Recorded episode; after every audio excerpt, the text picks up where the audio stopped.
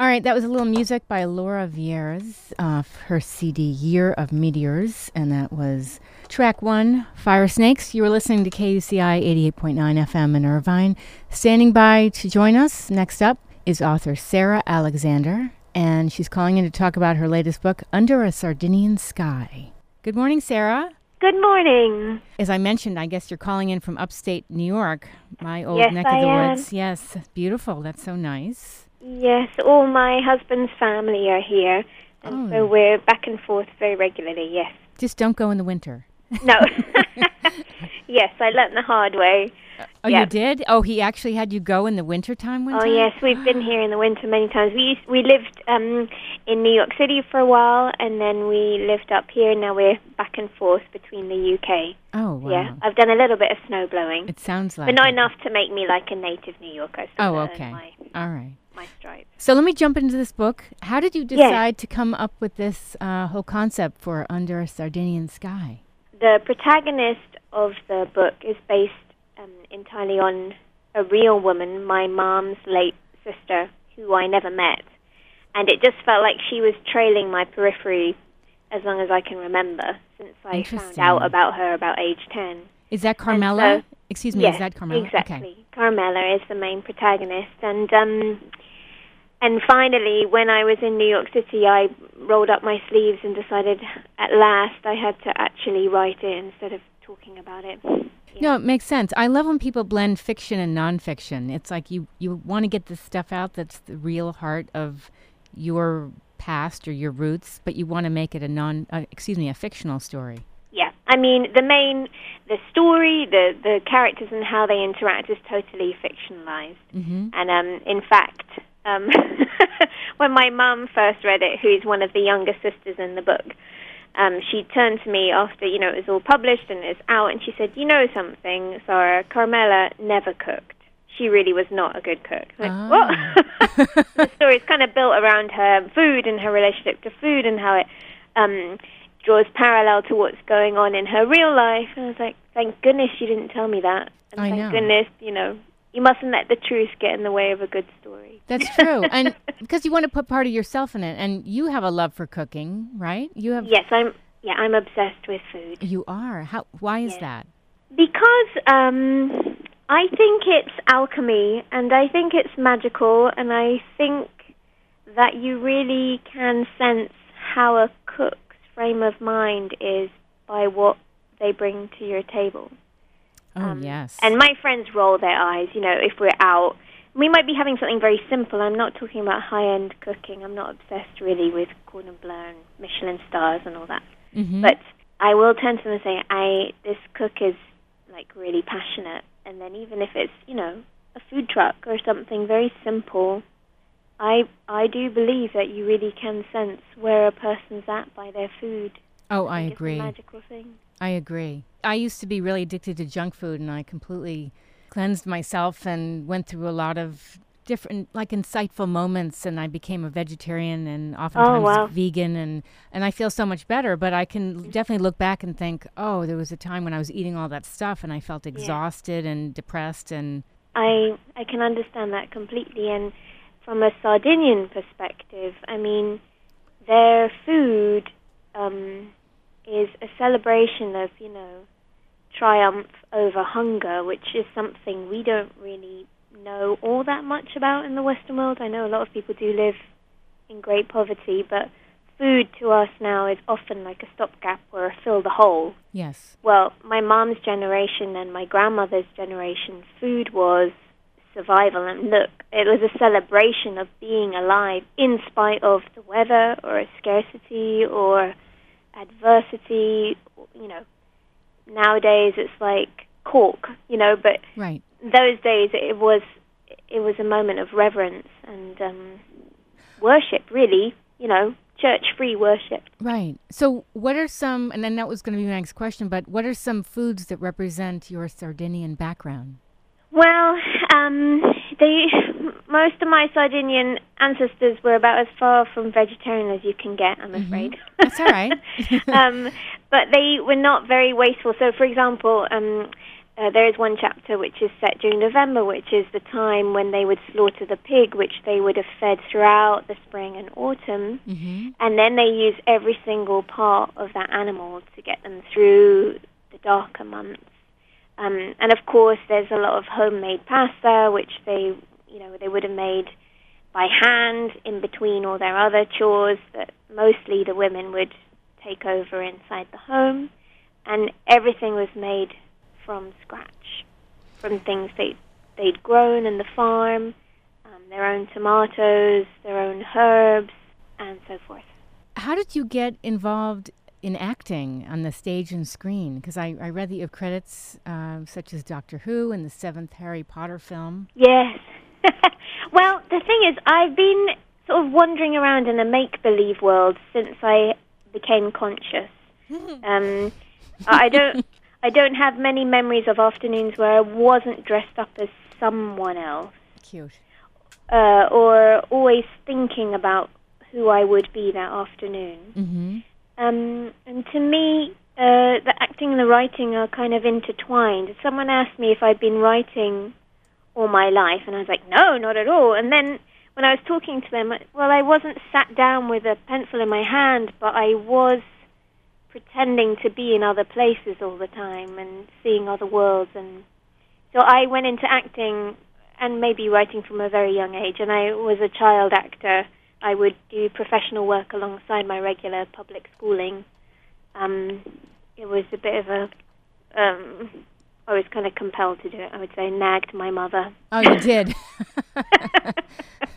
Yes, poor mother. that is Never so mind. funny. She's forgiven me since. Yeah. Oh, she has. Oh, that's good.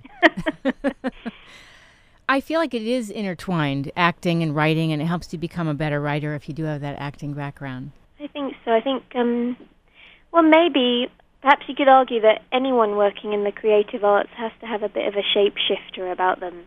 Whatever aspect you're involved in, whether it's technical or, you know, in front of the camera or as a host like yourself, you, you have to be able to shift into other people's perspectives and understand what everybody's needs are and offer your your slice that you know fits in perfectly into that wedge. And um, I just think it's a well, maybe some people would say it's an escapist thing. I don't think so. I just really am very nosy. I like to see what other people's heads feel like. hmm No, it makes sense. Um, yeah, I love the idea of of stepping back and looking at a family that has so many different personalities and dynamics, and they don't realize how funny they are at times. I, I mean, my grandmother was so different than most older people. She would wear a tux and oh, great. straighten her Yes, hair. had one of and- Yeah. yeah, and she'd have a stuffed parrot that spoke, and she had all this different clashing artwork all over the walls, and she would flirt with the UPS man. I mean, I, she just, I just, It's good. yeah. It's important to honor the eccentricities in your in your family line, isn't it? And I think Yes. that's why I was really passionate about um, having the whole clan in under Sardinian Sky. I mean, a lot. You know, my family who have read it have said, "Well, actually, you know, Diana Chia didn't actually do it." Of course, she didn't actually. I know that. I, you know, I took a little story from Mum that she Mhm. told me, you know, ten years ago, and then I meshed it with another one from another auntie, and you know, yes, it's my own watercolor version, but um, it is really. It, I feel very grateful to have been given the chance to to bring all these ancestors to life and kind of share them with a lot of people. It's a really wonderful feeling, especially you know these women in a tiny, remote little town in Sardinia who would, you know, I'm sure they didn't think while they were doing all their hard work. right. Maybe one day a niece of ours will write about us. You know. I you said something really important which I really like because as a writer sometimes you are apprehensive to show your writings to your family, your friends and or you t- take what they say to heart and then you have second thoughts. I like that you just followed your heart and you did what you believed in and you just stood your ground. I think it's important to know and decide who to listen to.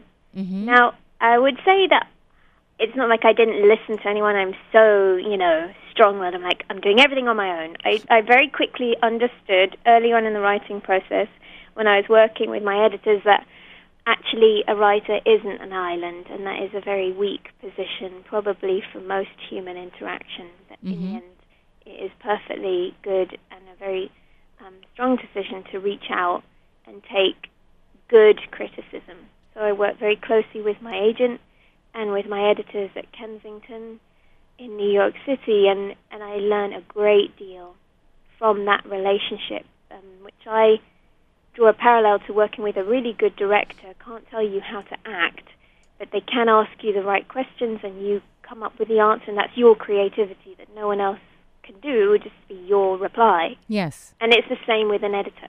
So I decided very early, these are the people I will listen to. And then I had lots of very close friends who are very bright, who, um, you know, very literary and, and do all sorts of different jobs, but they're very erudite. And early on, I kind of reached out to them, and I was quickly listening to that little voice going, too many, too many people. You're not writing it for all these people. You just want to get it out. Yes. Um, no, it's you're a fine right. line, isn't it? It, it's a very fine line. Now that brings me back. We only have a couple more minutes, but the theme Okay. of my show is "Get the Funk Out," and Yeah, I love that title. thank you. Ha- ha- so, how do you stay level-headed in such a stressful, you know, creative industry? How do you? wh- What do you do to take care of yourself creatively and keep out of a funk? Well, two, well, several things, eh? So this year, I have to say, I've had a few moments of, oh, that's the way. One, for me, is not to chase level-headedness because I'm not always level-headed and I'm not always good at the long game. And I've learned that um, that's probably a strength of mine. That to focus on things for short, sharp, intense periods is okay. I used to see it as a weakness, which is why I never wrote because, well, I can't keep going writing for a whole novel. I mean, maybe a page or maybe a column or something, you know. Mhm. So first, I suppose, not to chase some ideal version of myself. That is a really big illumination. To be very clear with my family on what I need. So if I do need chunks of solitude, and I say chunks, I mean like an hour or two. I don't mean like two months. I'll see you later.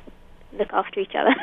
Yeah. um, but to be very clear about what I need, and I think also to let myself really off the hook. Um, I think women are really good at feeling like they have to micromanage everything Mm-hmm. and be responsible for everyone.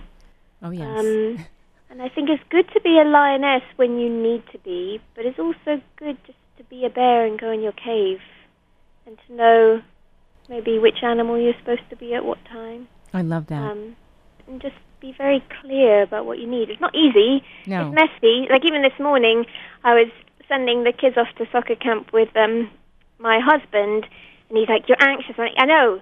I'm editing chapter 15 of book two, and I don't know. I don't know what I'm doing. And even as the words are spilling out, I'm thinking, well, it's okay. There's always more time yes. than you think. Right. And you don't know where your inspiration is going to come from. I this past week I I uh, blocked out about two and a half hours and I wrote about eighteen hundred words, a short Ah. story. And I you get into the zone where you think, where did that come from? Where did I go? I disappeared into this. It's kind of exhausting, but it's a creative tunnel. And when, Yeah, you, when a you come out, yes, and when you come out, y- you can't. Yeah. you Sorry, I no, no, it's fine. I you I'm sure you can relate to that. Absolutely, and I think you have to fall back into the quiet um, and really, you know, observe the thoughts coming in. I've got to make dinner, and then this is in a mess, and I should probably uh, tidy up that, and then everyone's going to come home really hungry, and if everyone's hungry, then they're going to be really ratty, and then. And you have to just watch the the thoughts, like the sort of, you know, like underneath the news, you see the rolling headings Yes, kind of watch them roll by and go, yes, that's that. you're right. Meanwhile, in the quiet, which follows me everywhere, I can just step in. But I have to kind of observe both first and make a very conscious move, you know. Mm-hmm. That's beautiful. Not Un- easy. no, it's not. possible. Un- unfortunately, we do have to wrap up. no Uh, problem. But tell I'm me. really pleased to talk with you. I've been Oh. listening to your program this morning, and it's oh, great. Thank you. Yes. Where can people Yes. find out more about you? Well, Under a Sardinian Sky is um, available to buy in anywhere that sells books and online, but also I have my website, which is www.saralexander.net. I'm on Facebook, and I'm on Twitter and learning about that, so I'm a bit of a technophobe. It's all right. and uh, I also have an Instagram account, so yeah, Perfect. I'm online finally. All right. And if anybody is listening, if you missed part of my conversation with Sarah Alexander, it will be up on my show blog within an hour after I wrap, and that is getthefunkoutshow.kuci.org. And I am on Twitter at moms underscore rock. Sarah, thank you so much for calling in. Thank you, my pleasure. Have a wonderful day. Thanks so much. Thank you. Bye-bye. Bye. Again, that was Sarah Alexander calling in to talk about her latest book. And uh, I will take a little break, and then we're going to be joined by the band Con Brio. You are listening to KUCI 88.9 FM in Irvine. If you want to follow me on Twitter, just visit moms, M O M Z underscore rock. I'm also on Facebook at Janeane, J A N E A N E, Bernstein, B E R N S T E I N. The show blog is getthefunkoutshow.kuci.org. And if you'd like to find out about being a guest, just send me an email to Janeane, J A N E A N E, at kuci.org. You've been listening to KUCI 88.9 FM in Irvine.